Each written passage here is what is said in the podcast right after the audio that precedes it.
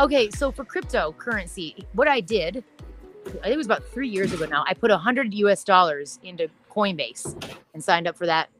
And over the last three years, I went from a hundred dollars down to seventy dollars, down to twenty dollars. At one point, it got down to like five dollars. I was like, well, that was a great investment.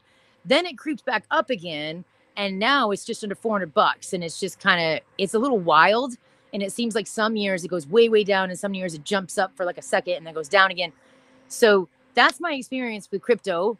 When I remember to log into Coinbase, which is like once every four months, that's the pattern I'm seeing. So what's up with crypto? What is a cryptocurrency? Why is mine doing that? And tell me everything I need to know about, about it. yes. So cryptos encompass all the cryptocurrencies that are out there right now: Bitcoin, Ethereum, Dogecoin, all the other stuff that's out there. Right. Um, a cryptocurrency is a tokenized asset that's hosted on the blockchain. And I'll explain. I'll have to explain what that is I have uh, to in a second. camera, but I still will be here. My bandwidth today is iffy. Okay, but I'm Okay, still- cool. Okay.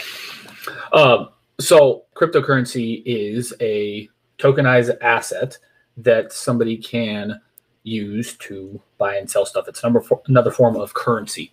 Um, the whole promise of cryptocurrency, though, is that it's not controlled by any federal governments or any federal reserves worldwide. So, excuse me. That's why people like the allure, or at least in part, that's why people like the allure of cryptocurrencies because it's not controlled; it's decentralized.